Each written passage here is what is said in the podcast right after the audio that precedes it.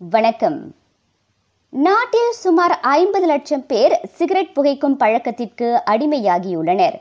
அதே சமயம் புகைப்பதால் ஆண்டுதோறும் ஆயிரக்கணக்கானோர் பலியாவதாக சுகாதார அமைச்சின் தரவுகள் காட்டுகின்றன. அப்பழக்கம் புகைப்பவர்களுக்கு மட்டுமல்லாது சுற்றியுள்ள மற்றவர்களுக்கும் ஆபத்தானது என பினாங்கு பயணீட்டாளர் சங்கம் சிஏபியின் கல்வி மற்றும் ஆய்வு பிரிவு அதிகாரி என் வி சுபாராவ் கூறுகின்றார். இந்த புகையிலின் காரணமாக மலேசியாவில் ஒவ்வொரு ஆண்டும் இருபத்தி ஐந்தாயிரம் பேர் இறக்கின்றார்கள். முன்பு இரண்டாம் நிலை புகைப்பாளர்கள் என்பது புகைக்கின்ற பழக்கம் உடையவர்களுக்கு நாம் அருகாமையில் இருந்தால் அவர் விடும் புகையை நாம் சுவாசித்தால் நமக்கு ஆபத்து கவரும். அதே போல இப்பொழுது புகைக்கின்ற பழக்கம் உடையவர் தான் அணிந்திருக்கும் சட்டையை வீட்டில் கொண்டு வந்து மாட்டினால் அதிலிருந்து வெளியாகும் புகையிலை நச்சுக்கள் வீட்டில் இருப்பவர்களுக்கும் செல்ல பிராணிகளுக்கும் ஒட்டக்கூடும்.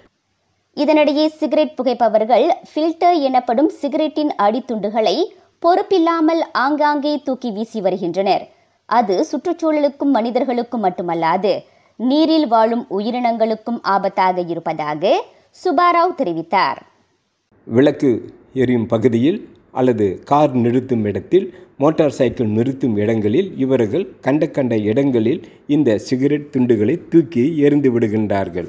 அந்த துண்டுகளில் பத்து ஆண்டுகளுக்கும் அழிக்க முடியாத ஒரு நெகிழியால் செய்யப்பட்டதால் அதில் பல வேதிப்பொருட்கள் சேர்க்கப்பட்டிருக்கின்றன.